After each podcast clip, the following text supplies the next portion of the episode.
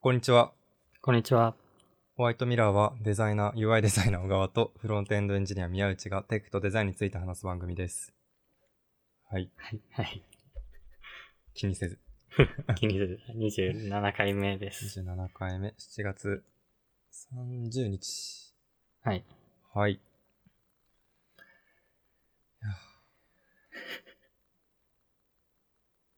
やまあ、噛む日もありますが、うん。行きましょう。はい。 まずどれ行きましょう。じゃあ、早速。えー、NPM 気になるおかな。これ JavaScript のモジュール的なもの。ー、N、NPM は人類の英知の結晶です。うん、うん、うん。NPM って、 NPM うん。あの、あわのかる、うん、ターミナルとかでカチカチやって、イあンあ、スやトールるね、すやるやるつ。ね。うん。うんうん。なんで知ってんのなんか、いや大学の時にさ、うん。あの、なんだっけ、Firebase、Google の、の。あれにあーチャレンジしようとして、なんか、若干その辺見たんだよね。おーよく覚えてるね。覚えて るよ。で、そうわからんっつって。やうんめたってなったのが。うんそ。れです、それです。それだよね。まあ Firebase は、うん。モジュールじゃモジュールだけど、うん。だいぶでかいモジュールだね。うーんなんか NPM は、まあ、何の略かというと、ノードパッケージ、あれ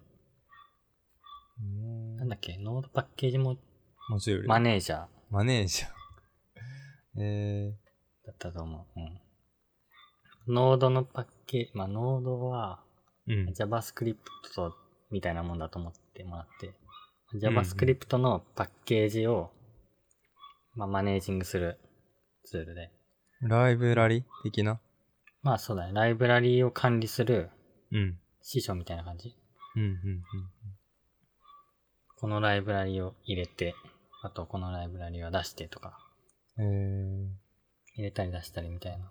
まあ NPM 自体もまあすごいけど、まあ一番すごいのは、そのパッケージたちだね。えー、うん、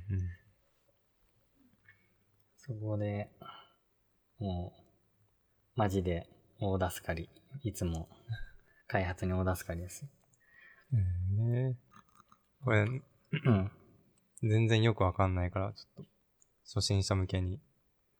初心者向けにね。うん。えーまあオートサイズっていうのが一番わかりやすいかな、自分がやったやつでは。あの、うん Java、あー HTML でうん。テキストエリアっていうタグがあるじゃん。うん。それを、ペッて貼り付けると、テキストエリアが出て、うん。うん。そこに文字入力できるようになるじなる。ゃん。で、デフォルトでは、えーまあ、ユーザー自身でテキストのサイズをこう、自動、うん手動でね、うん、うん、うん。変えられる。端っこつまんでね。そうそうそう。で、まあ、それを、まあ、幅固定にして、ユーザーが入力する文字の量に応じて高さを自動的に変えたいとする。うんうんそうしたときに、まあ、一つの手は自分で JavaScript を書いて、まあ、文字の量をテキストエリアから抽出して、それのなんか計算させてうん。出すとかっうん。へていう方法もあるけど、パその NPM えうん。を使うと、もうそのテキストエリアに、えー高さ自動調節機能を付け加えるっていうパッケージがあるんよ。うんうんうんだからそれを NPM でオートサイズをインストールってやると、この自分が使うテキストエリアに対して高さ自動調節機能を付けられてしまうと。うん。え、うん。なんかさらにその前提のところなんだけどさ、気になるんだけど、うん。なんかまだ頭の中でイメージがついてなくて、NPM って全部コマンドラインで打つやつじゃん。だうんうん。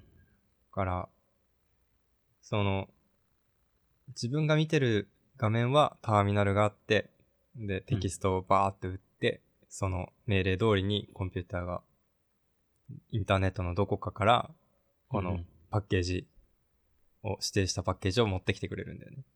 そで、そ、それって一体どこにアップロードされているのとか、一体どこに入ってるのとか、一体どうやって、その実際のコーディングとか、制作の作業で使うのっていうのが全然わかんなくて、う。ああ。そこが結構、あの、学生時代に挫折したとこの一つかなって思っている。うん何とどこから来てどこに行くのえっとまあ、NPM を使わない場合は、例えばまあディスクトップとかにうん。プロジェクトのフォルダがあって、その中にインデックス HTML、なんちゃら CSS とかがたくさん詰まってるじゃない。あるある。で、そのフォルダに対して、なんか NPM をの、NPM に管理権限を与えるのよ。うーん。はい。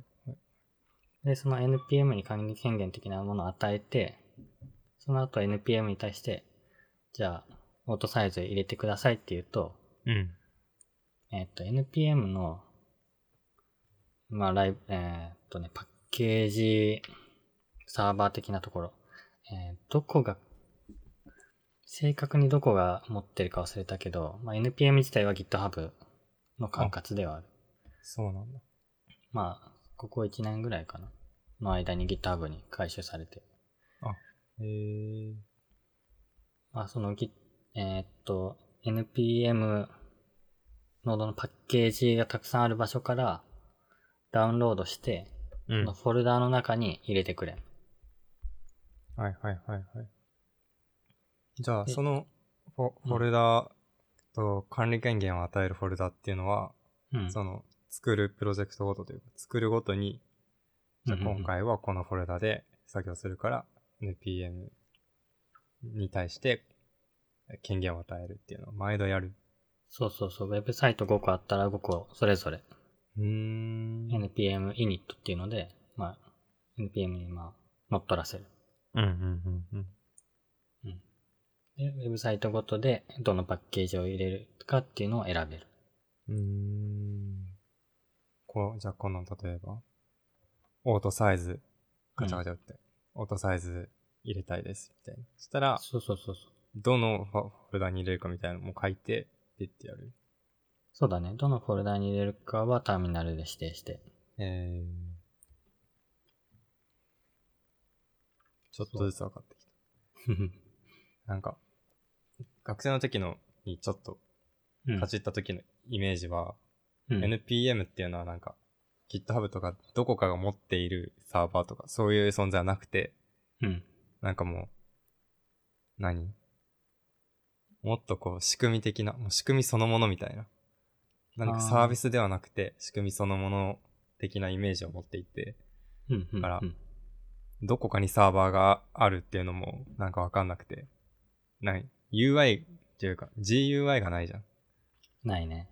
だからなんか、そもそもパソコンというもの機械の塊に、その、ターミナルっていう機能があって、ターミナルが使える、何か、一般に広がっているパソコンでは、この NPM っていう仕組みを使うことができて、みたいうん。うな。ん。で、どこからか、その、パッケージとか、が、入ってくる。謎の、確かに。そう謎のブラックホールみたいな。どっから入ってくるのかね、そうそう。知どらないと謎だよね。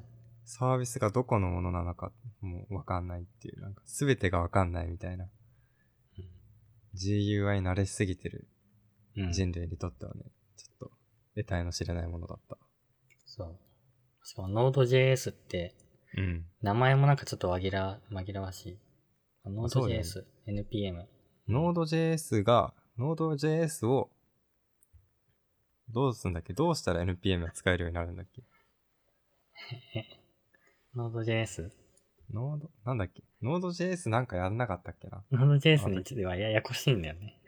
なんかもう、 Node.js はね、うん。えー、なんだっけ、サーバー上で JavaScript が動くような土台、環境、サーバーっていうのはこ、うーんと、えーっとねサーバーとは自分のパソコンいや、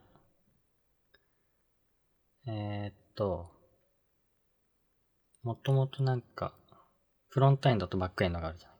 あるある。でバックエンドは PHP だとかで、やり取りをしていたはずなの。自分の認識だね。うん PHP でさバあバックエンド書いて、フロントエンドは JavaScript で書いて、で、それらを、まあ、別々の人が、言語別だから、うん。うんまあ、同じ人書いてもいいけど、まあ基本的に PHP のコーダーがバックエンド書いて、フロントエンドの人が、えー、JavaScript とかを書くとうんうんうん。なっていたんだけど、そのフロントエンドの JavaScript の人でもバックエンドを書けるようにしようっていうことで、ほうバックエンド側でも JavaScript が動くようにした、その環境自体を Node.js と呼ぶ環ってい境う自認識体。。環境自体か。環境自体。うん。じゃあ、ノー Node.js、あれってインストールするものだよね。マシンに。 Node.js は、うん。 Node.js を何らかの形で、マシンに、そのマシンにインストールすると、うん。えーそのマシンでは、えっ、と、なんだ。バックエンドからうん。フロントの JavaScript まで全部動くようになる。うんえーの、えー、Node.js は基本的にバックエンドだっけうん、うん、うん。あまあ、バック、うん。まあ、バックエンドだったり、うん JavaScript であれこれできるようにしてくれる。してくれるバックエンド。うんうーんとね。その辺がね、わまだわかんないんだよね。確かに難しい。そう。なんか、Node.js はな何をす、えっと、何で何をしてくれるもので、ってういう、ん。逆に何ができないのか、みたいのが。えーっとね。これだけがね、難しいね。の、いや、これ理解できたら、自分の今使ってるパソコンにも、もう一う回んチャレンジして、Node.js 入れたり、いろいろやってみようかな。うん。Node.js、まあね、Node.js 自体が分かってもね、それはそれでまだね、いろいろ理解しないといけないものはあ る。Node.js と NPM と、うん。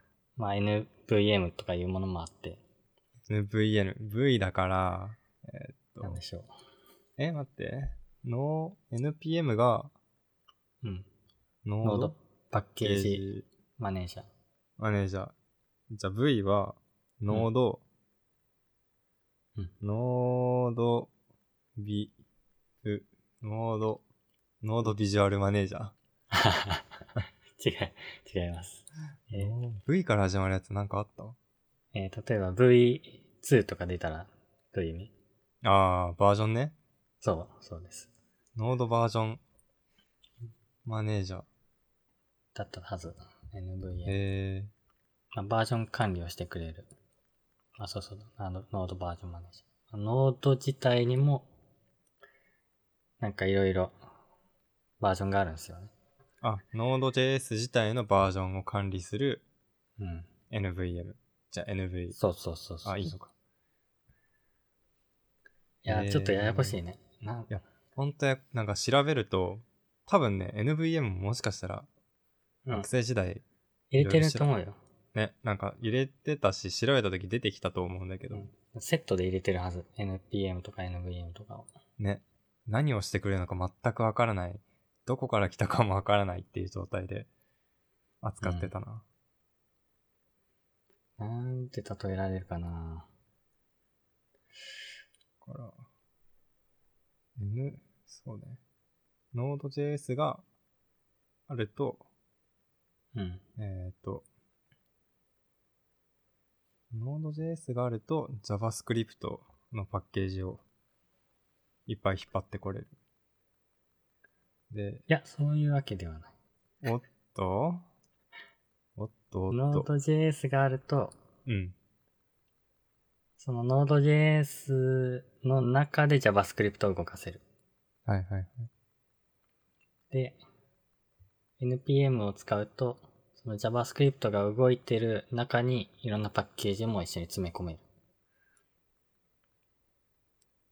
おっとあ、わかんないね。 ?Node.js があると JavaScript が動かせる。動かせる。うん。えそれは Node.js 経由でどこかのサーバーが、その GitHub のサーバーがあって、いや、Node.js 自体は GitHub と関係ないはず。関係なかった。 NPM はうん GitHub。 NPM は GitHub。うん。えなんかいい、いい例えがないかな。 Node.js を入れたら NPM が使えるようになるんじゃないのまあ、使えるようになる。Node.js 入れ、えうんうんうん ?Node.js と NPM と NVM は別物なんだよ。それぞれ別物。それぞれ別物。NPM と NVM はうん。 GitHub の所有のサービス。 NPM だけ。 NPM だけ VM は、NVM はまた別じゃないかな。ややこしい名前にしやがった な。えーっと、 VM はわかんない。どこが作ったかは。じゃあ、Node.js を、えーっと、コンピューターにインストールすると、えっと、うん。 NPM えがっとね、あ、使える。わかったあ、なうーんとね、シェル、シェルわかるシェルわかんないか。からあ、違う違知っう。てえるっシェと、ルシェはルからっていう言語。シェルっていう言語はもう聞いたこともないですね。ターミナルでなんか、使うときはだいたいまあシェルじゃないかな。えあー、の、N、N、えーっとね、NPM をインストールするとか、あ、いや、ターミナル自体がまあシェルで動いてる、んみたいなもんだね。うんうんうんうん。ターミナルに入力してるコマンドはシェル言語。はい、はい。 Mac。そこは理解した。Mac で使われてる言語。そう。で、普通 JavaScript、あ、そのシェルを使うと、フォルダーの移動とか、複製とか、うん。できるね。まあ、Mac 自体は何でも操作できちゃうわけよ。うんうんうん。で、そのしターミナルに JavaScript は書けないのね。うん。うん。 JavaScript を使って Mac の何ファイル操作とかはできないわけよ。うん。そうだね。だけど、それをできるようにしちゃうのが Node.js。うーん。まあ、ノード JavaScript で書いたコードで、もううん Mac とか、ファイル操作とか、何でもできちゃうみたいなもの。ああ、Node.js 入れることで、なんだっけ、う DOS? いや、ちょっと、うろ覚えだけど。ドスいや、関係ないかな。なんか本で出てきたけど。そういうファイル、うん。フォルダ管理、ファイル管理がうん。 JavaScript によってできるあ、そうそう、できるようになる。 JavaScript が Node.js。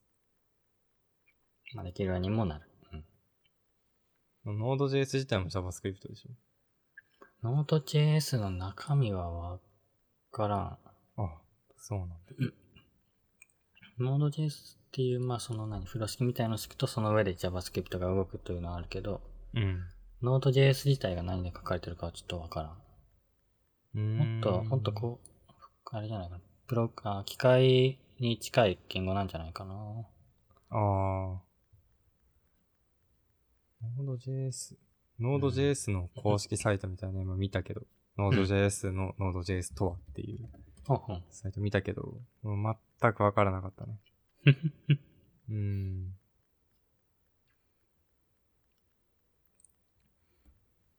Node.js、Node.js ってパコンピューターのどこに入るんだろう結構コアなところに入ってコアに入る。るはず、入るんじゃないかな。はいはいうん。 Node.js。うん、うん、まあ、それの Node.js のおかげで、うん。うん。てかなんか大、結構話はす、別、なんか似てるようでね、また別の方向に進んではいる。あ、そうなんだ。ノ Node.js とね、NPM また別だからね。そうなんだ。え、じゃあ、ちょっと一回 Node.js を起点に話すと、うん。 NPM が Node.js で使えるけど、Node.js で他に使える何かはあるそうああ、ノートなんか JS で他に何ができるかそうそうそう。うーん。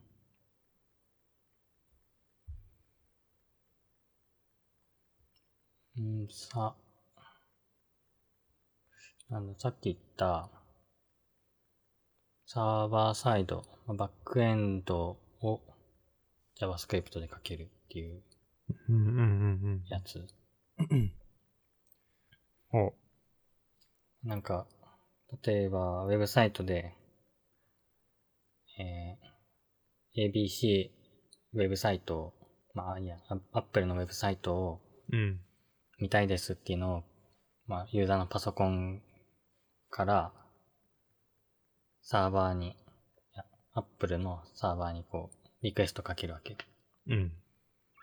で、もともとは、まあ、PHP だったりなんちゃらが、あーこの、この HTML ですよ、つって返してくれるわけ。うんうんでその PHP の代わりに Node.js が、あこの HTML ですね、つって返してくれる。うん。PHP と似たことができるうん、 Node.js。うん。に似たこようなこともできちゃう。うん。まあ、そうすると、JavaScript のしか書けないフロントエンドエンジニアが、バックエンドも両方書けてしまうという。うーん。全部できちゃうと。そうそうそう。一人で完結できちゃう。うんうんうん。みたいな利点もある。わざわざ PHP とか別の言語を学ばなくても。えー、すごい。はい、はい。で、そんな Node.js を入れると、うん なぜか NPM が使えるようになると。そう。まあ、ファイル操作とかは使うからだと思うけど、うんうんあの、ファイルをダウンロードして、その、プロジェクトのフォルダーに入れちゃうとかね。オートサイズのファイルをサーバーから、どっかのサーバーからダウンロードして、うん。うんえー自分が今作ってるプロジェクトの、まあ、JavaScript 用のフォルダーに入れちゃうみたいな。そういうファイル操作もうん。はい、はい。できちゃう。そういうことか。 Node.js があると。 Node.js 自体の機能の一つに、うんそういうファイル、フォルダの操作ができるっていうのが含まれているから、そこを利用して、パッケ、えーの、そのファイルのマネジメントをしようっていうのが NPM。うーん。その、ある意味、便便乗する形で、あー、なんかね、近いけどね、お近いけどね、ー、惜フしい。ァイル、ファイル操作自体もね、パッケージなんだわな。あ、でも、でもまあ、それ確か、Node.js にもともと入ってるパッケージ。NPM 管理じゃなかったかなどうだったかな管理だったかもしれない。ちょっとそこ癒着してるかも。NPM とあ Node.js ー、が。 NPM が有利に動くように。うん。あー、いやー。複雑、複雑よ。いや、そう、ほんと複複雑、その、やりたいことはさ、うん。あの、コマンドラインでペッペッペッって叩いて、で、うん。えー自分の希望のフォルダに希望の JS ライブラリを入れてほしいっていうだけじゃん。まあ、そうだね。で、なんか、ブラウザ経由であればさ、探して、あダあ、ウンロ確かーに。ド、ダウンロードして、で、そこにプッてドロップアンドドラップして終わることじゃん。確かに。そう。ものによってはそれでも完結するよ。そう、そ、それを、だから、うんこの Node.js と NPM を使ってやる理由がまだ理解できてないし、うん。なんか、その、ならではの、この JS、Node.js、NPM ならではの、その良さみたいのがまだね、あの、卒業して1年経ってもまだわかんないんですよね。うーん。学生時代からずっとわかんないっていう。確かに、あの、オートサイズとかは、うん。普通に手動でダウンロードもできるはず。うん、うん。どっかのオートサイズのウェブサイトからダウンロードして、ピッて入れるみたいなのもできるはず。はい、はい。 まあでも、えっと、まあ、今い、自分がね、もともとこのネタの趣旨としては、うまあそういう、まあ、ダウンロードするんでもいいんだけど、んまあ。手動でダウンロードでもいいんだけど、そういうパッケージ自体がもう素晴らしい人類の英知だっていう。はいはいはい。パッケージ、そのものがすごいと。パッケージ化してくれてありがとうと。そうそうそうそう。いや、もう、ゲージ化してくれてありがとう、そういうこと。だいぶそれましたけど。すいません。まあそうらしいそれがですね、自分は NPM を使って入れているから、うんうんまあしかも、うん、NPM にはほんと大量にパッケージがあるから。うん。えーそのパッケージたくさんあるじゃん。うん。それはさ、でも、コマンド経由でサーバーから直接ダウンロードみたいなうん。振る舞いをするから、何があるかはさ、その閲覧できないじゃん。ああ、そうだね。それはどう、どうしてるの調べるんだよ。あるかどうか。あの、もう検索、もうエンジニアの検索力だよ。 あの、テキストエリア自動サイズ、リサイズしてくれるもんないかなって調べて、うんあ、あったあったって。あ、NPM にあったとか、うなんかサーバーとクライアントで、あ、いや、これちょっと難しいな。まあ、マークダウンを HTML に変換してくれるようなモジュールないかなって調べたら、あ、ある、ある、ちゃんと、みたいな。うんうん。ね。そう、調べるっていうのはググるってことそうだね。ググって、うん。ああ。じゃあググ絶っ対て、、そう、絶対こういうモジュール誰か作ってると思って、調べると、ちゃんと作ってる。ググると、その NPM にアップしてありますみたいなそのが使って、じゃあ、そのワードでググ、ググるじゃないよ。NPM 内で、う。うんうん。あの、インストリークル。エストを送ってみるみたいな。そうそうそう。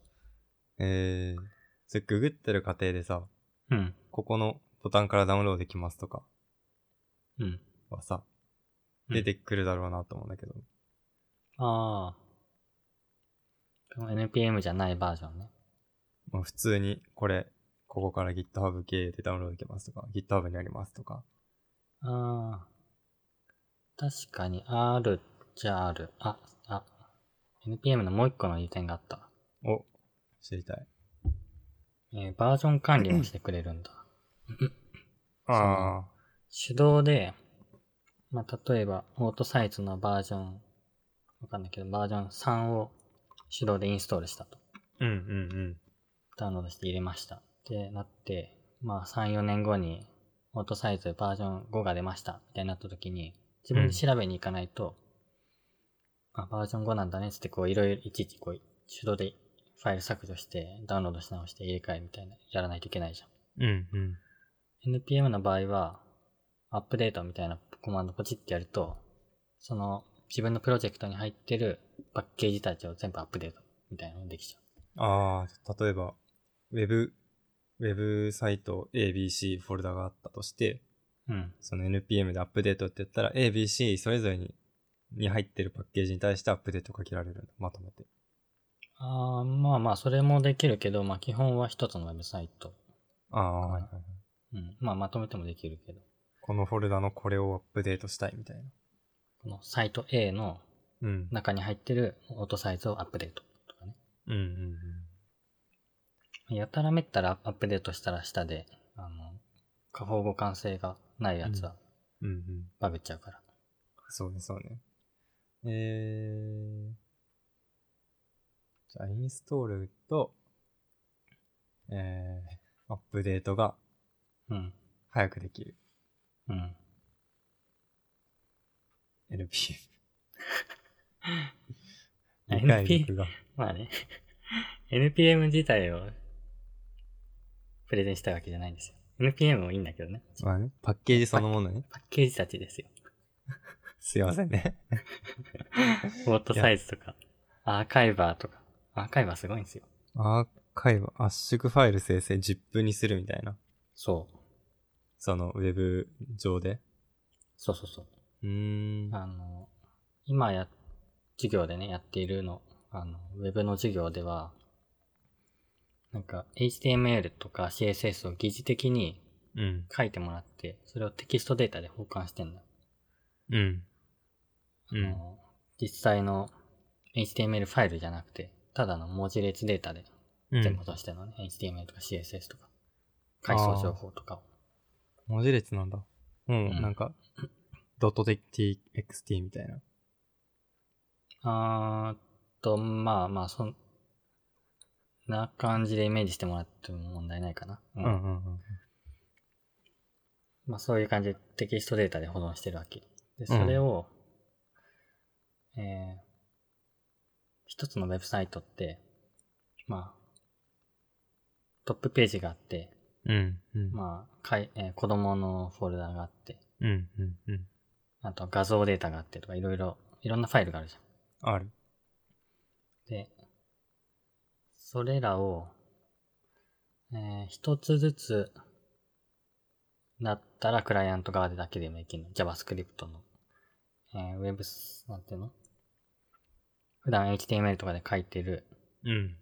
ガー君が書いてる場所うん。でも、一つのファイルをダウンロードみたいのはできるのね。うんうん。だけど、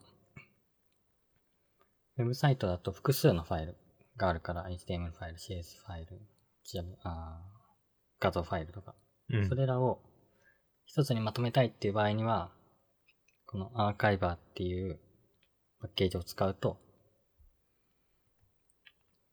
そのアーカイバーに対して、えーこのテキストデータは HTML ファイルです。このテキストデータは CSS ファイルです。これは画像ファイルです。みたいな感じでポンポンポンって投げていくと、ZIP にしてくれる。 で、うん。うんん。 ZIP にしてくれて、うん。はそれをまとめてダウンロードできる。いはい。ね、途中から置いてかれたいや、待って。から、えっ、ー、と、今、宮内がやってる大学の講義うん。で、えーみんなが、生徒、学生みんなが書くじゃん。う HTML、ん CSS。それを、うん。例えば A, A さんが作った HTML、CSS があったとして、うん。普通だと HTML ダウンロード、CSS ダウンロードになっちゃうけど、うん。えーアーカイバーでまとめて、ZIP、うん A 君 ZIP みたいあ、そうそうそにう。なる。はいはいはい。そう。まとめてくれてありがとう。そんな感じです。 僕がアーカイバーです。あ、 会話してくれてありがとえー、いや逆になんか、ZIP 圧縮すらまだ、その、純 HTML とか純う。うん。フロントエンド技術では。できないんじゃないえー、そうなんだ。まあ、まあ、いや、で、無理ではないと思う。その、ZIP の仕組みを全部 JavaScript で書き起こせばいけるとは思うん それは、車輪の再発明だな。 う。まあ Google ドライブこれ使ってるのかね。いくつかやると。まあ、多分な、そうなんじゃないかな、と思っている。ねえねえ、だって、ダウンロードしたらさ、ね、ZIP ファイル名が archive.zip とかなるじゃん。うん。これなのかなって今。うん。まあ、ファファイル名は関係ないけど、関係ないんか。でも、その、ファイルを ZIP にまとめてくれてんのは、 うん。 Google のそのバックエンドが Node.js 使ってたらアーカイバーなんじゃないはいはいはいはい。あー。いやいいですね。これってちなみにこのパッケージにう。 jquery. ドもう入る。うんうん。jQuery のパッケージもあるよ。あ、だよね。いや、そうか。パッケージ、パッケージとライブラリは同義だね、じゃあ。ああ、まあそうだね。うんうんそんなもんだね。jQuery って普段は CDN 版でダウンロードさせてんじゃない ?CDN わかる CDN って何あの、ヘッドの中にうん。スクリプトタあグで、あ、はいはいはい。あの、あの、ネット接続切れると終わるやつそうね。そうそうあ、そうそうそうそうそう。はいはい。あれは、まあ、ウェブサイトを開いたユーザーがダウンロードしてる。うんうんうんうん。まあ開いたユーザーのパソコンがダウンロードしてる。だけど、まあ、NPM 版だと、もう、ウェブサイトに一緒に梱包しちゃう。はいはい。そこはどっちがいいかはもうケースバイケースで決まっていくのかうーん、まあ、ウェブサイト、N、その、NPM とかで管理してるんだったら、うん。まあ NPM に統一した方がいいんじゃないかな。うーん。へーまあ、他にもパッケージ、いいいですか、紹介。いいですよ。H を紹介してください。ササスローダーとかあるんですよ。サスローダー、CSS に変換。そう、サス、SCSS とかわかるうん。CSS をなんか便利にしたんでしょそうそうそう。その程度の理解をしてる。そう。それらを、まあ文字列データとかを投げると、うん。 CSS に変換してくる。サスを投げると、自分がサスをアップロードすると CSS に変換してくれるとか。うんアップロードっていうよりも、もうサスローダーの関数があって、JavaScript の。うん。その関数に対して、サスで書かれたまあ文字データを渡すと CSS の文字データになって返ってくる。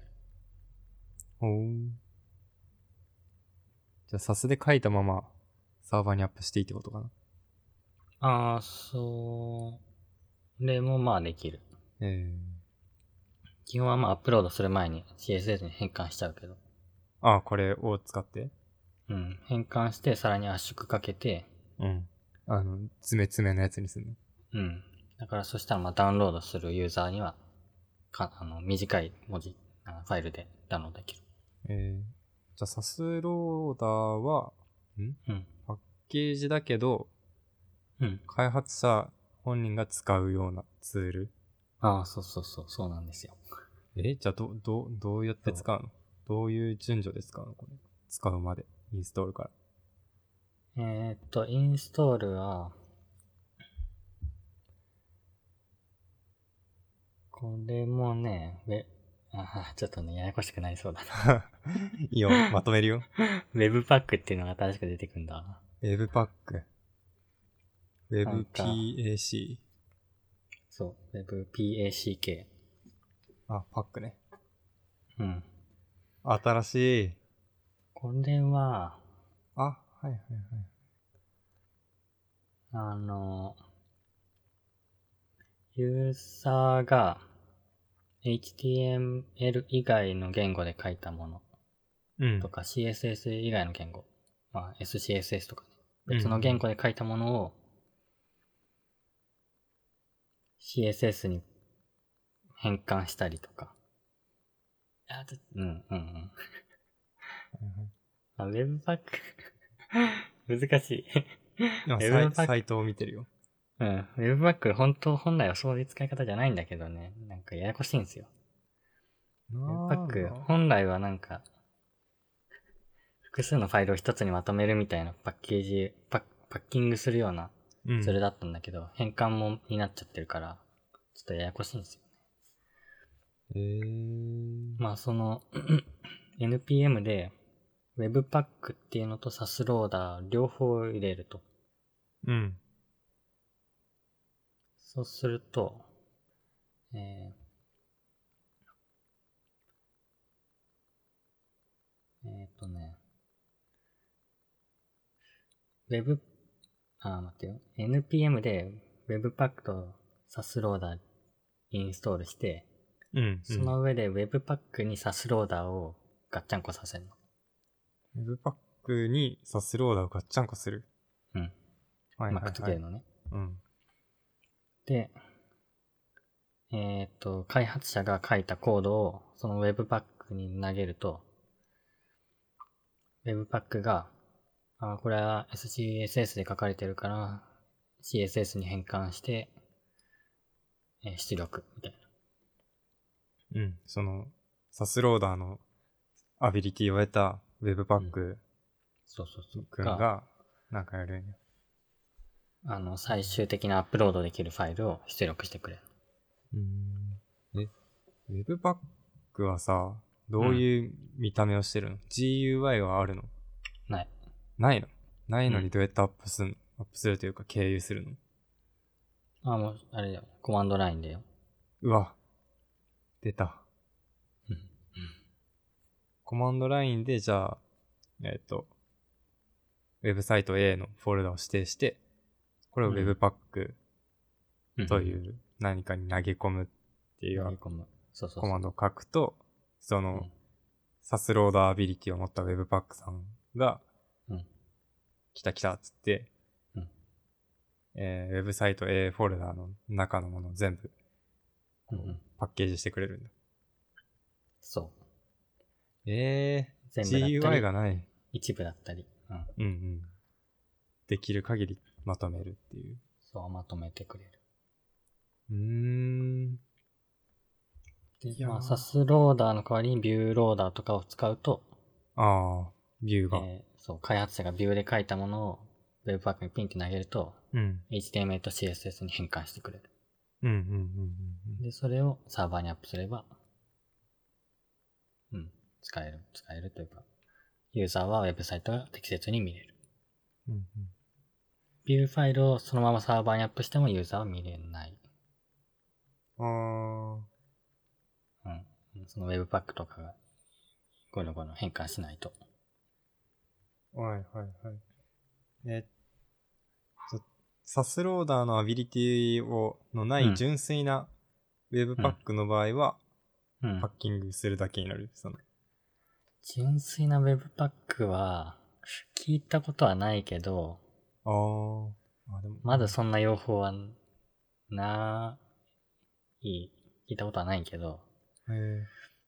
多分、圧縮とかをしてくれるのかなうんうん CSS のコメントを省いたりとか、うん。はいはい。やってくれんのかなあんまりメジャーなつく使い方ではないんだ。もうその何なんていうのなんだろう、寄生虫ありきみたいな。ちょっと言い方悪いな。あの、人間が細胞にミトコンドリアないといけないみたいな。はいはい。えー、まとめてほしい。まあ、いつか、なんか何年かしたらこのブレイクスルーでめっちゃわかりやすくなるかもしれない。うんうんうんうんうん。お今、余談だけど、うウェん。ブパックのホームページ見て、うん。見てたら、レイテストスポンサー、多分、寄付してくれた人うん。のアイコンみたいのが出たんだけどさ、うんなんか、あの、広角機動隊の笑い男のシンボル の周囲の文字が、英語かな英語でもないのかないるそんな人。うん、外国語パターンの笑い男シンボルのアイコンがあった。どれだちょっと下にスクロールしたところのレイテスあトもスポンっサとー。一番下顔だ、顔で、丸いところんいや、スポンサーザチ、あ、じゃあサポートザチームの下なんか、濃いグレー背景じゃなくなったところの、ああ、あ、ほんとだ。 いこるれ。何気にいるよね。笑い男じゃん、これ。ね、笑い男だよね。え I pretend I was one of those deaf こういうのあ、これもう原作となまんまじゃないこー、あ原作まんまれ。あ原原作作もも英英語だ語だったから。あ、うんそっかそっ か。個人、個人がやってるって感じだね。犬のやつもネットミームだよね。犬のやつなんか見覚えはあるけど、なんだろあー。あ、N26 シルバースポンサーじゃん。あれこれ。プラン B? 違うか。う。あー NPA、まあ、Webpack はまあそうだな。うん、うん、 NPM もさ、もうちょっと別話だけど、うん。うん。 NPM が、まあ最近、最近まあ1年以内ぐらいにうん GitHub に吸収されて、で、GitHub は Microsoft に吸収されたから、あ、そうだね。 NPM はマイクロソフトに吸収されてるっていうことになる。三段論法。で、その NPM を使うのは Mac ユーザー。 NPM は、いや、そう Windows でも使える。 Windows でも使えるんじゃないかな。 Windows でターミナルなんて使ったことないか。 Windows はシェル、えー、ターミナルじゃないね。なんだっけ名前忘れたな。コマンドプロンプト。トかなコマンドプロンプト。見たことある。で、多分、文法もちょっと違うはずだった気がする。うーん。なんだっけ ?Mac が Unix 系うん。で、Windows、なんか Unix 系だとシェル、なんかなんちゃらで、Windows だとなんかまた別だったような気もする。まとめてほしいですね。うんそ。こあは。まと Webpack のスポンサーに Discord がいる。め、いるうん。シルバースポンサーズ。あ、本当だ。このなんだなんかこの、アドビロ、アドビアイコンみたいな人もいる。アドビアイコンみたいな人。その、ディスコードの右下あたり。あ、本当だ。面白いね。こうやってスポンサー見ると。うん。これ N26 っていうシルバースポンサーのスラックの右のやつ、これ多分、銀行、銀行というか、 N26? そう。なんか最近頑張ってる。アプリもいい感じの。で、サービスもいい感じの。ディスコードの右うん。スラックの右、あスラックの右銀行。うん、うなんかん、うんス。タートアップ銀行というか、銀行スタートアップ。ええフィンテックのスタートアップ。で、カードもね、多分出してるんだけど、そう、このサイト行くと載ってんだけど、うん。その、この会社の発行するクレカうん。クレカなのかなキャッシュカードなのかそれもめちゃくちゃかっこいいし、アプリもめちゃくちゃかっこいいしっていう。ウェブサイトもめっちゃスタイリッシュ。そうなんですよ。ベルリンかなどこかなどこだろう。ドイツ系じゃないかな。イングリッシュと DE って書いてある。 D ってなんだろうね。えー、なんだろう。DE。この、ここのデウカード、スケデルのウスチ。デウスチわかんドない。イツ語だ、ドイツ語だって。あ、じゃあドイツだ。やばいね。ここのカード今、え、サイト見てたらこれ、スケルスケルね。そんなカードあるデビットカードじゃん。ああ、早すぎる。あ、しかも旅行保、農業機の保険もついてる。すごいすごい。凄まじい。思いがけない。なんか、いいウェブサイトを見つけてしまった。いや、本当に、もう大好きなやつですね。コントラストもはっきりして、うわー はい。こういうサイトだけ作って生きていきたい。いいね。いいですね。アーカイバーから思わぬところ に。うん。ああ、そうだそう だ。まあまあ、NPM はそんなもんか。まあ話せば話せるけど、話せば話せ。もう50、40分ぐらい経っちゃうから。話したな。えー、じゃあこれは引き継ぎ、引き続き、うん。引き続きいくいという。い、いいパッケージがあったら。えうん。いいパッケージがあった。ここに書いてある喋ってないのもね、うん。毎週一個話す。いえ、いける。なんか推しをうん。い紹介するみたいな感じだね。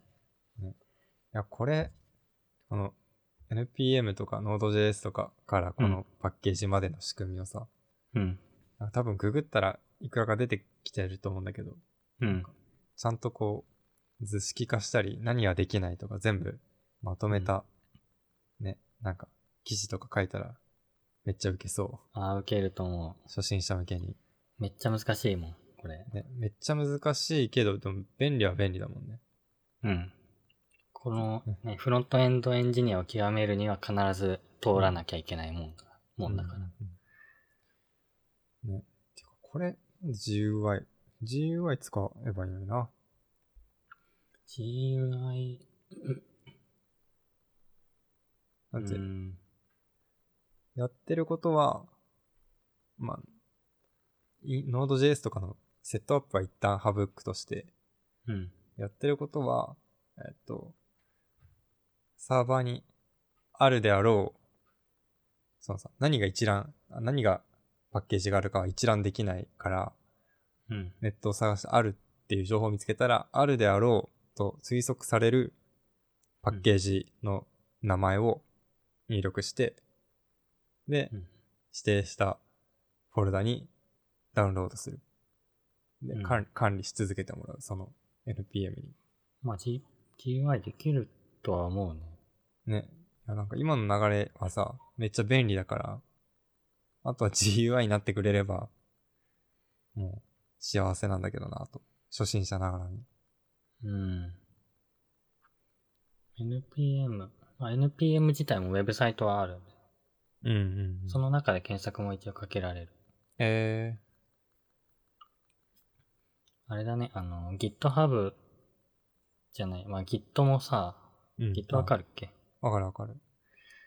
?Git も、基本本来はターミナルでさ、うん。ポチポチ書いて、ポチポチじゃないね。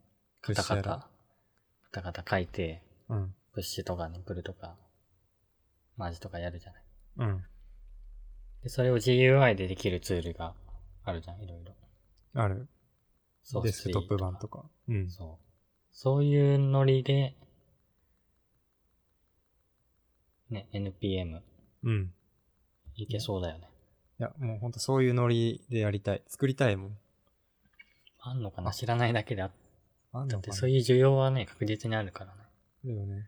NPM のサイト来たけど、フリーとかプロとか、エンタープライズとかあるんだね。そうなのへえ。確かに使ってる会社も名だたる会社は。まあ ?NPM のね、ウェブサイトで少し面白いのがね、うん。ページの一番上までスクロールすると、ハートマークの右に、文字書いてあるでしょ。うん。ニート、ニート、ピックルド、マスカラッ ト。そう。それね、リロードするとね、あれ、うん変わらねえ。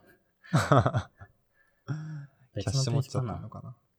だんだん、あ、いや、クこリのックねできる。あ、クリックすると変わる。あ、クリックで変わるのか。そう。これがね、 クリックすると NPM でね、あ、はいい。ろんなね、文字が出てくる。これもそういうパッケージ使ってんのかな。 か、かな。作ったんこかな。のあ、いろんなね、その言葉の組み合わせを募集されてて。今なんか適当にやってたら GitHub のページに飛んだ。うん。 NPM expansion. What this is? This is source code for the three word. ああった。いや、今の、さ、うん。 N と P と M の頭文字に合わせて表示するやつあったじゃん。あーあれ本当だそう、あーあれそのものが来た。あー、確かに自分もなんか、なんか、じ20回ぐらいクリックしたら飛んだわ。なんだ ああ、やっぱパッケージ化されてるんですね。 NPM Expansions っていうパッケージだね。その What is this の中 に、いろいろ NPM ワリースドトががあねる。Naughty Push Message Needless Pot Patchouli Manufacture わかんねえ。えー、never pushed master. あははこれ意味が、意味が全部通ってんのかなランダムという割に。まあ、人間が書いてるはず。ああ、けど、なんか、あんま意味を持たせないようにっていうのはあるんじゃないかな。マあスれタあーんにのプかなッシュしちゃダメって書いてあるけど。あれ多分 be meaningful。うーん。 3ランダムワードでは十分ではありませんって書いてある。意味を持たせてくださいだって。あ、じゃあ何がしか、こう、一般的じゃないワードもあるけど、意味は通って。うん。うん。で、えー be funny。面白く。み たいいいね。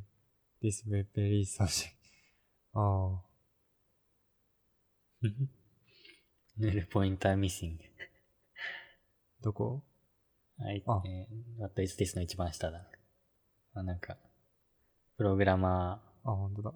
ーのエラーだね。あれでしょあの、ヌルポガのミームあ、でしそょれなのかなあれだと思うよ。ぬる、ぬるぽが、ういやん。ぬるぽってなんか聞いたことあるな。あの、自分の場合は、シュタインズゲートっていうアニメで知ったけど、うんにちゃんとかの文化があー旺盛だった頃のミームで、ヌルポって誰かが言ったら誰、すぐその後ガっていうみたいなへへ文化があったらしい。へ。えー。そのぬるポインターだね。うーん。こんなところにまあなんだ、昨日聞いた遊び心はね埋め。込まれてるんですよ。面白い。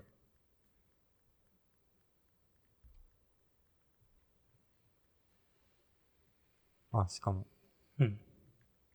ワードの、あのー no more please っていう一番下の方に、これ以上いらないみたいな。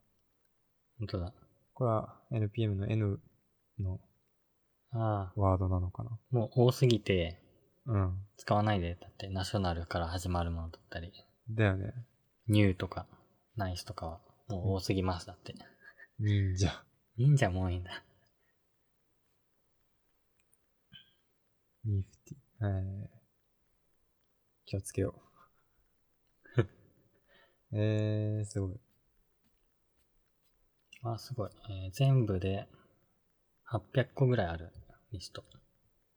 えー、その後。うん。おお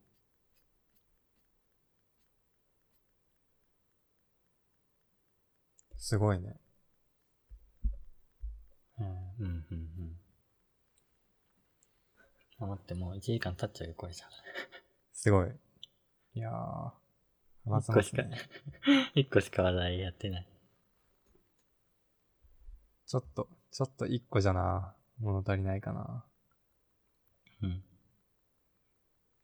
はい。じゃあ、次。か。はい。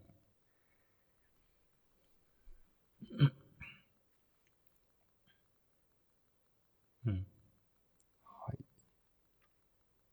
えー自分はこの検索ワードのやつ入れたいと思ってるけど、ね、ちょっと似てるよ。いいよいいよ。いいそういう会話、すごい。えーウェブデザイン検索ワード集を作りたいうんというネタです。これはまあ授業で、えっとウェブデザインを教えてて、うん、うん、うん。まあ授業で教えられることは限られているじゃない。うん。ウェブデザインの全て教えるのを、まあ、それを15回とかに詰め込むのはできないと。そうね。だからまあ、き核の部分を教えて、うん。もう、授業の最後、15回目の終わりに、まあ、これから、もっとウェブデザインに興味を持った人は、こういうものを調べると、えーいいですよっていう、まあ、なんだろう、マップ、というかし、そう、検索ワード集っていうのを作りたいなと思ってるんですうね。ん。うん。うん。まあ、例えば今 HTML と CSS しか教えてないから、まあ HTML をもっと効率的に書きたかったら、エメットっていうツールがあるよとか、うん。こういうなんだろう別のコードエディターを使うと保管機能があるよとか、うん。また CSS をもっと効率的に書きたかったら SCSS があるよとか。うん。うん。うん。デザインに関して言えば、まあプロトタイピングツールっていうのもあるし、うん。なんだろう。マーケティング系だと、Google Analytics もあるよとか。そうね。ググり力をね。そう。そうそうそうそう。で、そうそうそう。あの、今の世の中、Google で検索したら、まあ、大抵のことは出てくる。いや、本当にそれ。うん。うん。ただし、検索ワードを知らないといけない。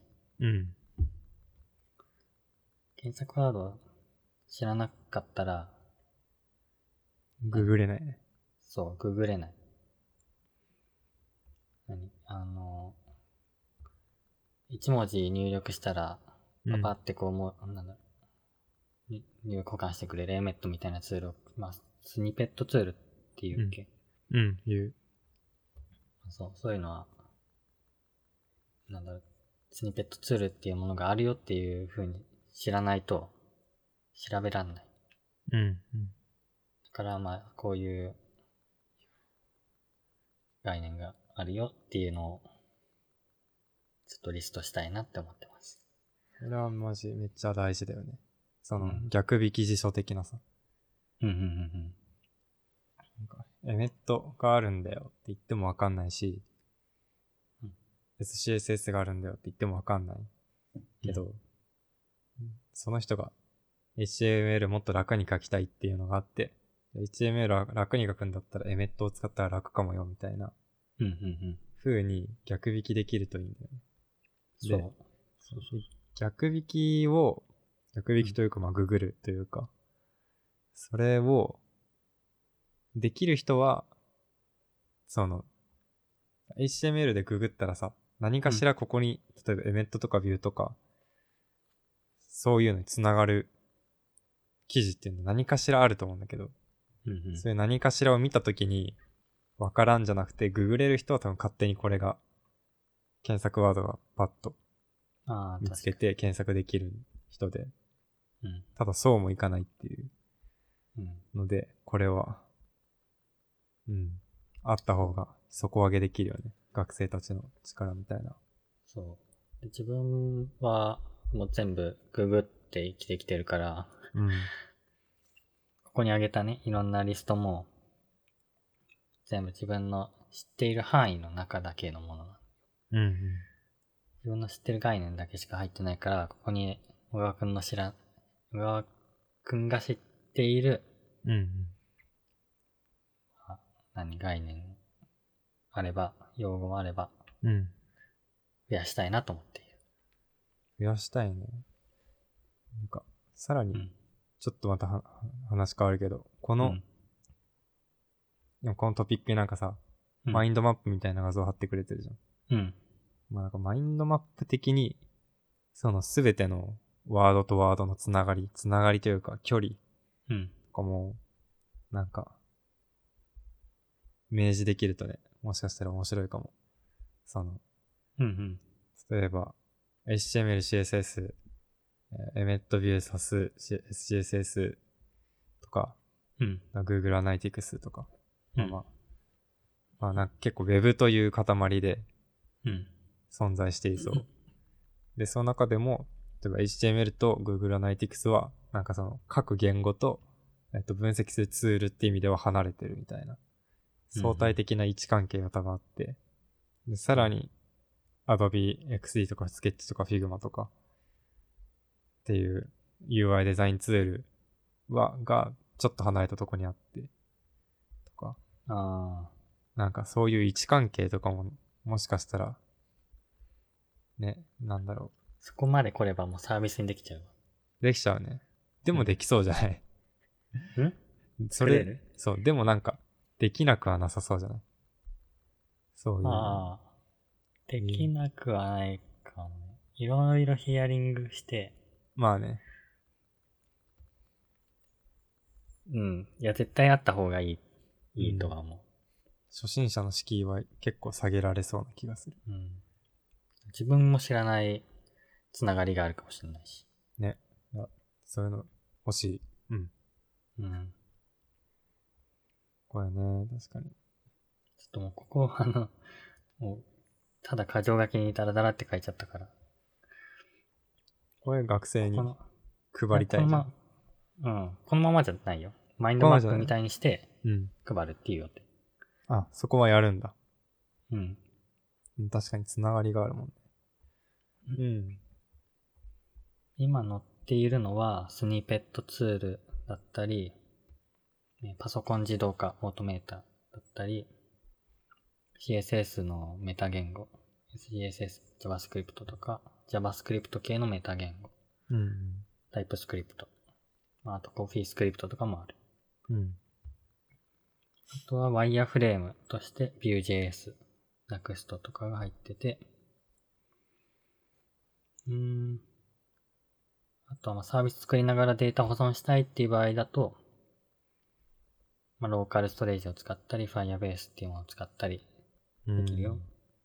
あとは、マーケティングだったら Google Analytics で調べたり、あとは、コンバージョン、CV 調べたり、KPI とか KGI っていうワードもうん。あるよとかね。そうだね。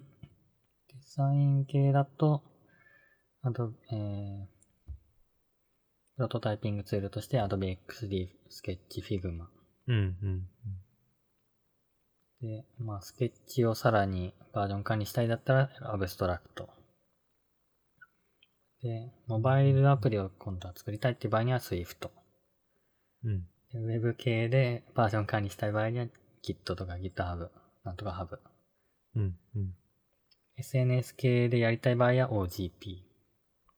OGP。OGP ってさ、OGP 画像のイメージしかないけど。あ、そうそうそう。それか OGP 画像。うん。うんうんうんうん。あと、うーんまあまあ、ツイッターのやり方とかもか、あ、載せて、あとはウェブサイト公開したいんだったらドメイン系のサービス。うん。名前 .com だったり、えー Google ドメインズ。うん。うん。うんで、うんまあさらに下見ると、この WebGL または JS は、うんまあ、JavaScript を使って、さらになんだろう、凝った表現。3D だったり、物理演算だったり、うん。やりたいとき。で、あとは、えー書いたコードの構文チェックをしてくれるのはリンターっていうものがありますとか。えーと書いたコードのインデントを整えてくれたりするもので、ビューティファイとか、プリティアーとか、いろいろありますとか。うん。うん。で、最新の JavaScript を置いたい方は、ECMAScript っていう言葉で、ワードで調べましょうとか。うん。うん。うん。うん。まあ、あとはブラウザー別で、えー、なんだ、CSS が挙動変わっちゃったな、みたいな場合には、ベンダープレフィックスを調べようとか。あと、なんだっけ、what is, who is だね。忘れちゃったう。んあ、can I use だ。can I use っていうサービスとか。うん。はいはい。で、まあ、サービス設計に関しては、MVP、ミニマムバイアブルプロダクトとか、うん。 MLP、ミニアムライラバブルプロダクトとか、うん。うん。最新技術情報を知りたかったらコリス、Web クリエイターボックスとか、リビルド IIM とか、入ってる。コリスって最新なんだ。最新、あー、でもね、割とね、割とある。あの、自分が知らないやつあったりするんだよ。なんか、ああ。文字の量と、うん。えーっと、その、P タグとかの幅に応じて、うん。省略用のドットドットドットをつけてくれる CSS とか、うーん。載ってた。小ネタがたくさんある系やかな。コネタ載ってる。えーで、最新デザイン情報だったらサイドバうー。ん。コード書きたくないけど、ウェブサイト作りたい場合にはノーコードとかスタジオとか。うん。うん。よみたいな感じで、その、い今、載せてるものをちょっと上げてみました。はい。この、この回は学生さん宿題として聞いてもらえば、今言ったワードは出てくる んで。そうだね。これ、なんかうんトピックの最後にあるメモは何ですかあ、雲固めやすうん。あ、いや、これは、Google とか、まあ、概念についてで、あの、なんだスニペット、うんうんと、うん HTML、CSS をもっと便利に書きたいっていう、もやもやしたものはうん。あるけど、それはまあじゃあ、あまり検索ヒットしなかったりすると。うん。もう雲をつかむような感じ。うん。うん。えーそれに対して、が、名前を教えてあげるっていうのは、えードラえもんに出てくる、秘密道具で雲固めガスっていうのがありまして、はいはいはい。雲をつかめるようにするんですね。まあ、ググったら出てきましたよ、ドラえもん。あ、出るね。 そう。だからまあ概念を教えるとか、用語を教えるっていうのは、まあ雲固めガス的な役割なのかなと。うーん、うん、うん。そうね。 雲をつかむようなものだけど、つかめちゃうと。っていうメモが。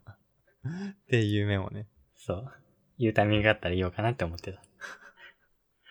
いや、もうその通りだと思います。うん。うん。ここでなんか、小川くんの触れ、ここに触れられてないジャンルだったり、うーん。ある、あるかな。デザイン系ね、ちょっと少ないんだよ、自分。そうだね、結構実装する系とか、うん。が多い。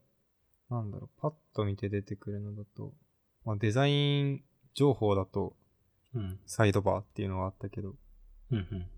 まあ、それ以外も、単純にピンタレスト、ドリブル、ビハンス3つはああ、ね、デザインのこと出てくるし、あとはモモビンとか UI ガレージとか、パターンだっけなあ、待って待って待って。入れる入れる。とか。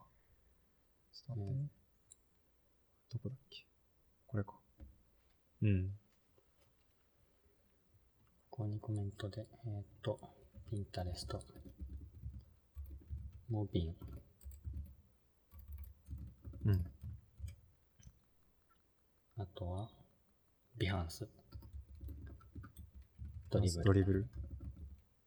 うんうんうん、これはなんて言うんだんこれらは総称してなん、なんという系なんだこ総称して、ギャラリーあ、サイドバーはギャラリーじゃないか。れ。ああ、サイドバーはメディアだね。メディア、そうだね。サイドバーとか、うーん、なんだろう。UX コレクティブだっけああ、あるね、そういうの UX も。ミルクとかも一応か。うん。あるね。とかは、まあ、メディア、うんうんうんでその、まあ、デジタルプロダクトっていう大枠として見たときに、そういうメディアがあって、うんうん。で、さっき言った、ピン、タレスト、ビアンスドリブルとか、うんうんうんモビンとか UI ガレージとかパターンかな。は、なんだろうね。まあ、ギャラリーかな。ギャラリー。ギャラリーと して。うんうんうんあ、ていうかこれ、別に今メモしなくても後で聞き直せばいいんだわ。いいですよ。リアル感が、リアリティがあ って。うーん。ホワイトミラーも入れとくメディアに。はい。 入れちゃいます。入れてもいいんじゃないですか。まあ、入れちゃう、入れておこ入れておこう。まあ、これだけ量があればね、調べた人は珍しいと。よく来たと。うん。あとは、マーケティングとかだと、う。うん。細かいとこだけど、Google Analytics もあるけど、Adobe Analytics っていうのもあるよ、みたいな。え、何それとか。あアとドビアは、ナリティクスはねデザイン系のアナリティクスなのいや、普通に、多分、Google Analytics 的に、どのページがどれだけ見られて、どこで着地して、どこで離脱してとか。あー、なるほどね。うん、多分同じような情報が見れると思うけど。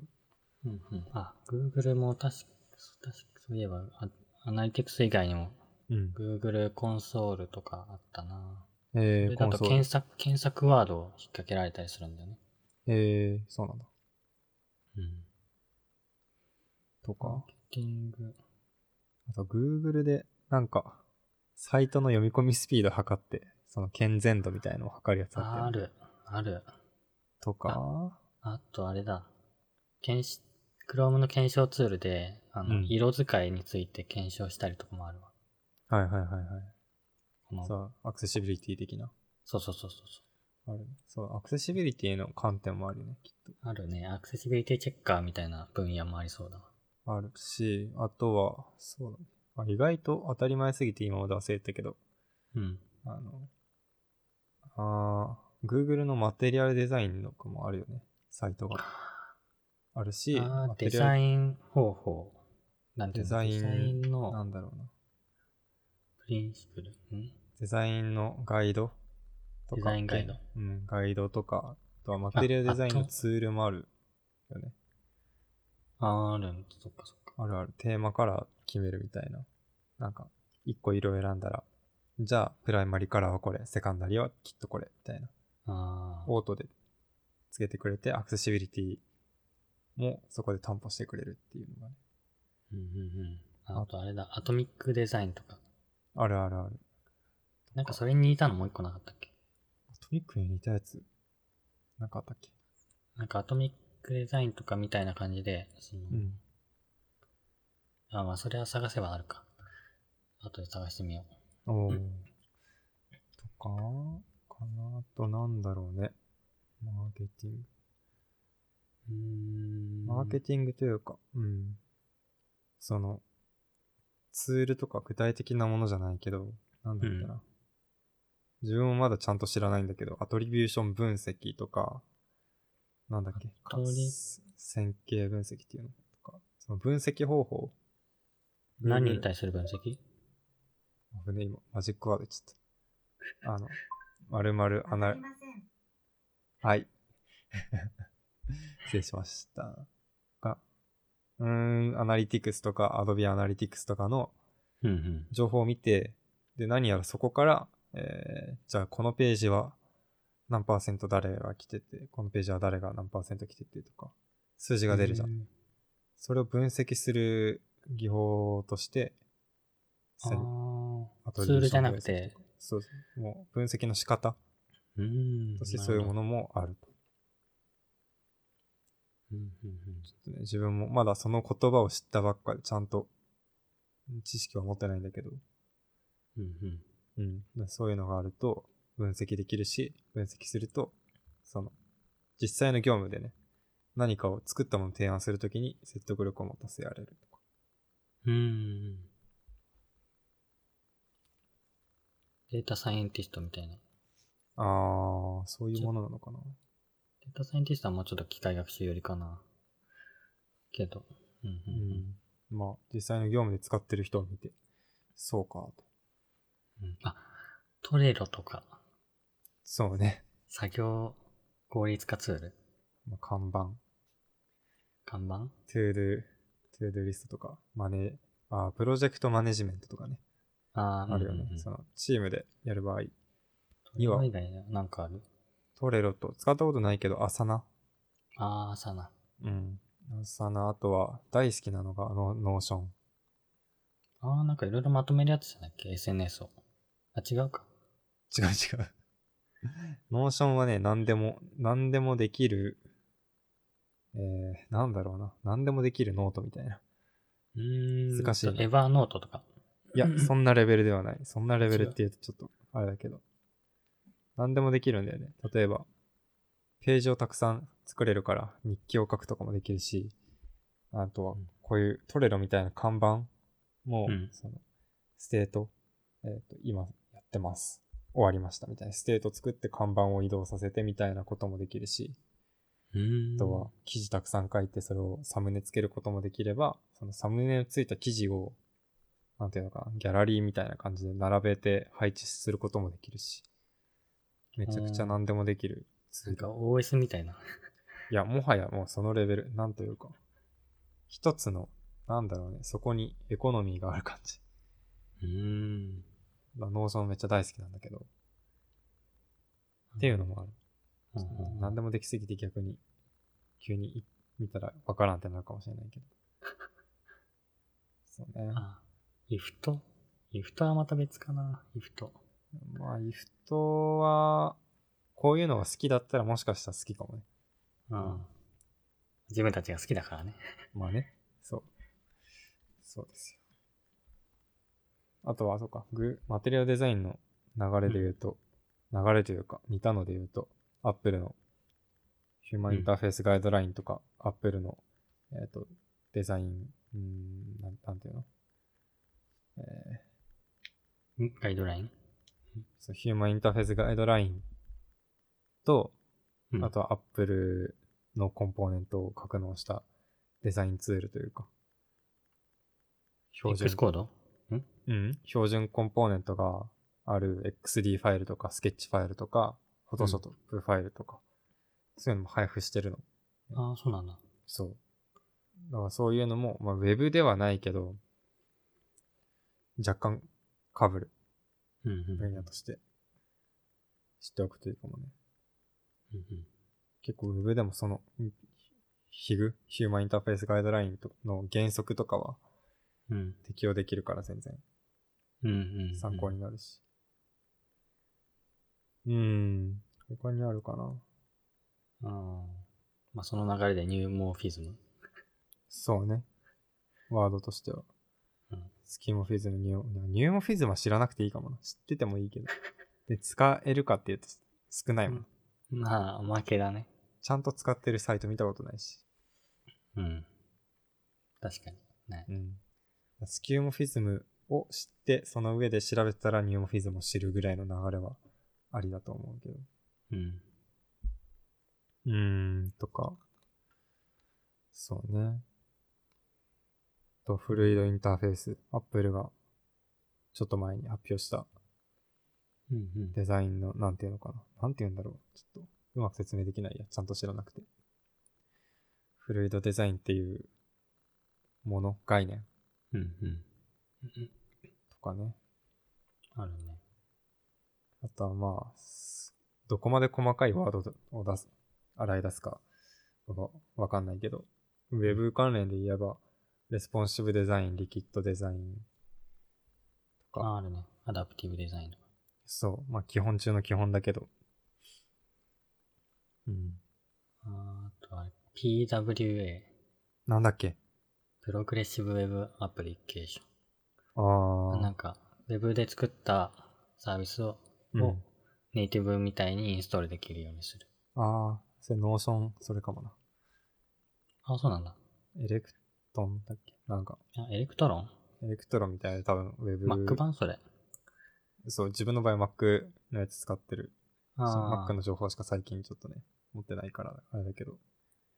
多分 Notion もそういう感じで、Web ベースで作ったやつを読み込んでる感じだな。うんうんうん。そう、だからたまにロードできないときは悲しい。うんうーん。その流れであれかな。シングル、シングルページアプリケーション、SPL? あれあ、SPA。 ?SPA? あそあう、るね。とか。知っておくといいかもね。うんうんで、リアクトとかも、ビューの流れで。うん。リアクトビュー、アンギュラうー、ん。フレームワーク系だね。うん。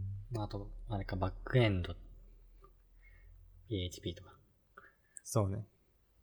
PHP SQL。いや、いやそこまで行くとちょっと専門的すぎるかな。そうだね。SQL もな、自分も最近、なんかそこら辺を知ったけど、うん使わねえな、でも、ウェブデザインでもまあ、なんか UI デザインと大枠でも、うん。 SQL も PHP も知っておかないとなんか提案しにしにくいと思うから、まあそうだね。知ってて損はないし。そあのう。し、知っている状態ではないと、うん。仕事としてコミュニケーションが取りづらいかな。ああ、うん。知らなくていいとは言えないぐらいの。そうだね。そう。バックエンド、カキカキおじさん職人と話すのに、バックエンド知ら ない、全く知らないだと辛いじゃん。うん。うん。まあ現に自分フロントエンドとか言いつつバックエンドゴリゴリやってるから、そういう人もいるかもしれないしね。なんかうちの会社にもそういう人いたな。あ いるんだ。フロントやってたんだけど、バックもできるからバックやってるみたいな。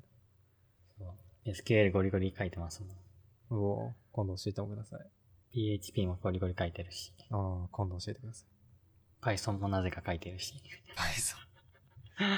プ リント、ハローみたいな。しか知らない。うん、機械学習系。まあ機械学習は触ってないけど。うんうんうん。あ、京プロ。そ興味こプ ロもう興味持つ人も出るかもしれない。うん。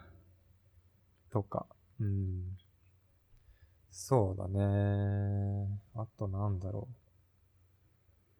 うんからう。もう直接役立つ系は他にあるかな。ウェブデザイナあれや。情報設計とかの観点で。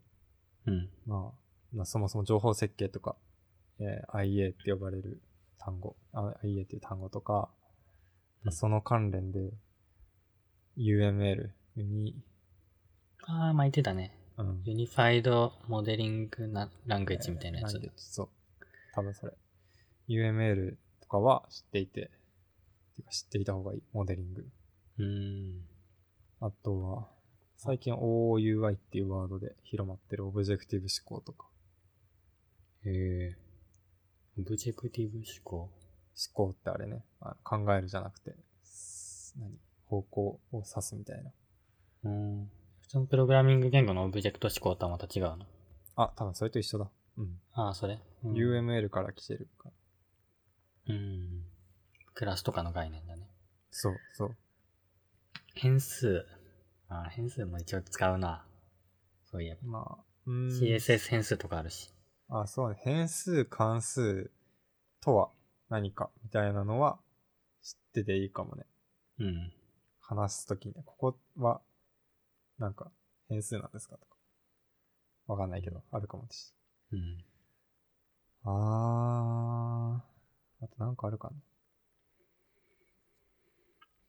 うん。うーん。そうだな。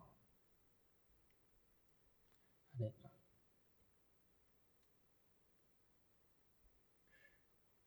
うーん。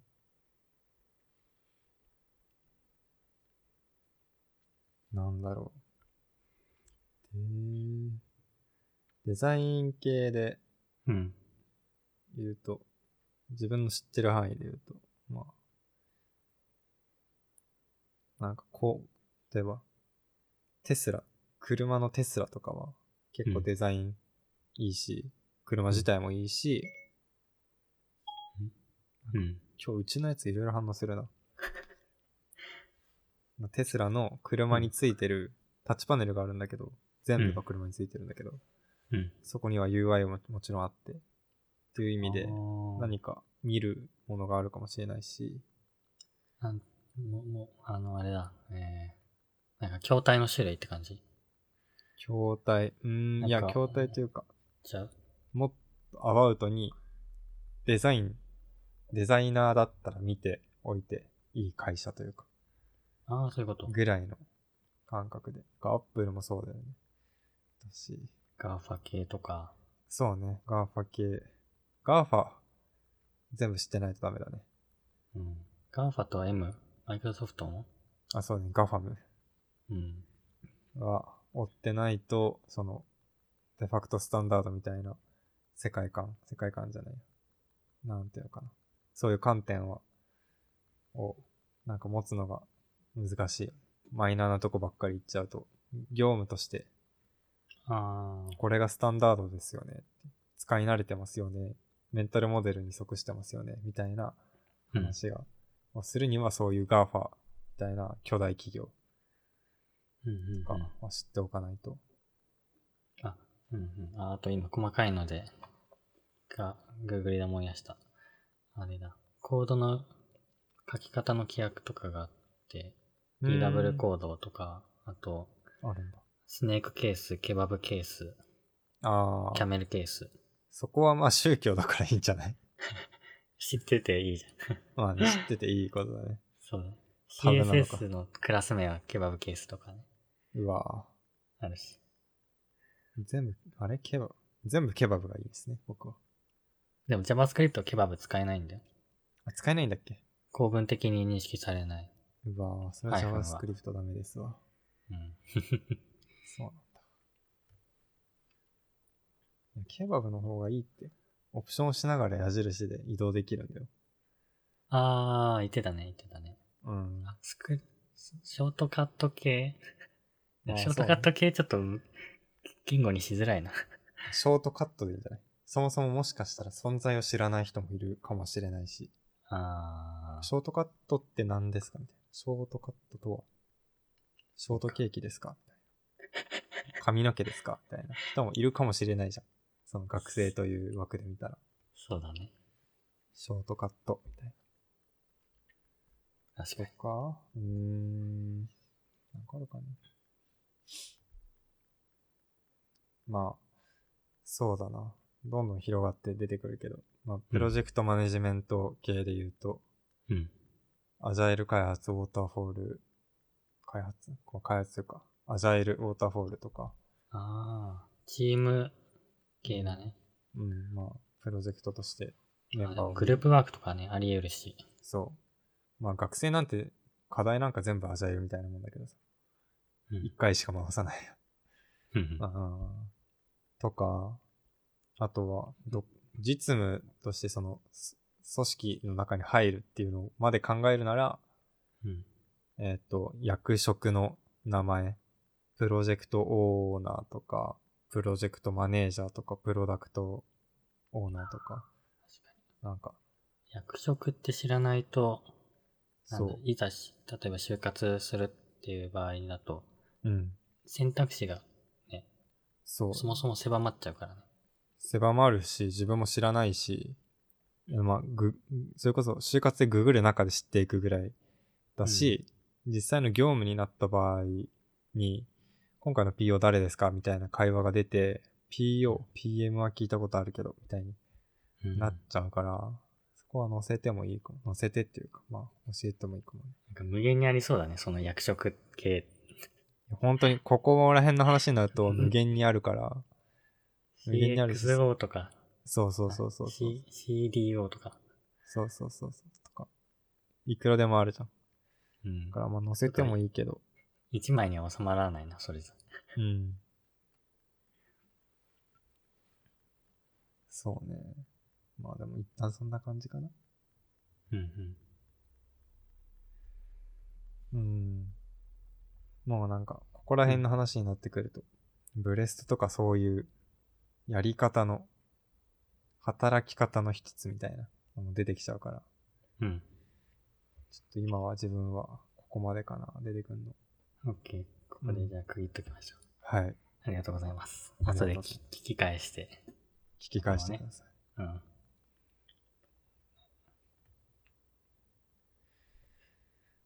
えー、いやー、今日は頑張った。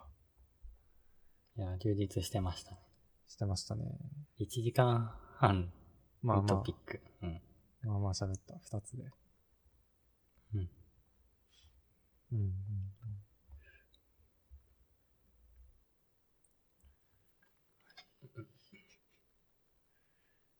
いや、これ収録直前にうん。急いでスーパー行ってお弁当買って食べたんだけど、うん。ちょっと足りないですね。あ、まだお腹空いてるお腹空いてきましたね、今。頭使ったら。使った、すごい。うん。他にあるかななんか。一回なんかこう書き起こしたらうん。共有するよ。うん。まあ、そ自うだね分の知ってるエンジニアコミュニティの人とかにもちょっと投げてえー、みようかな。まあ、それまでに自分がこれを作る時間を確保できたらだね。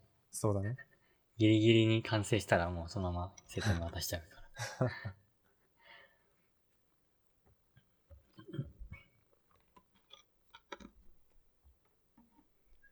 はい。うん。じゃあ、じゃあ、閉める閉めましょはい。あ、そっか、締めね。はい。えー模様アプリやチーム内自己紹介アプリが利用できる猫チーズサービスを運営しています。月額1000円のサブスク制になっているので、ぜひご覧ください。う。じゃあ、終わり。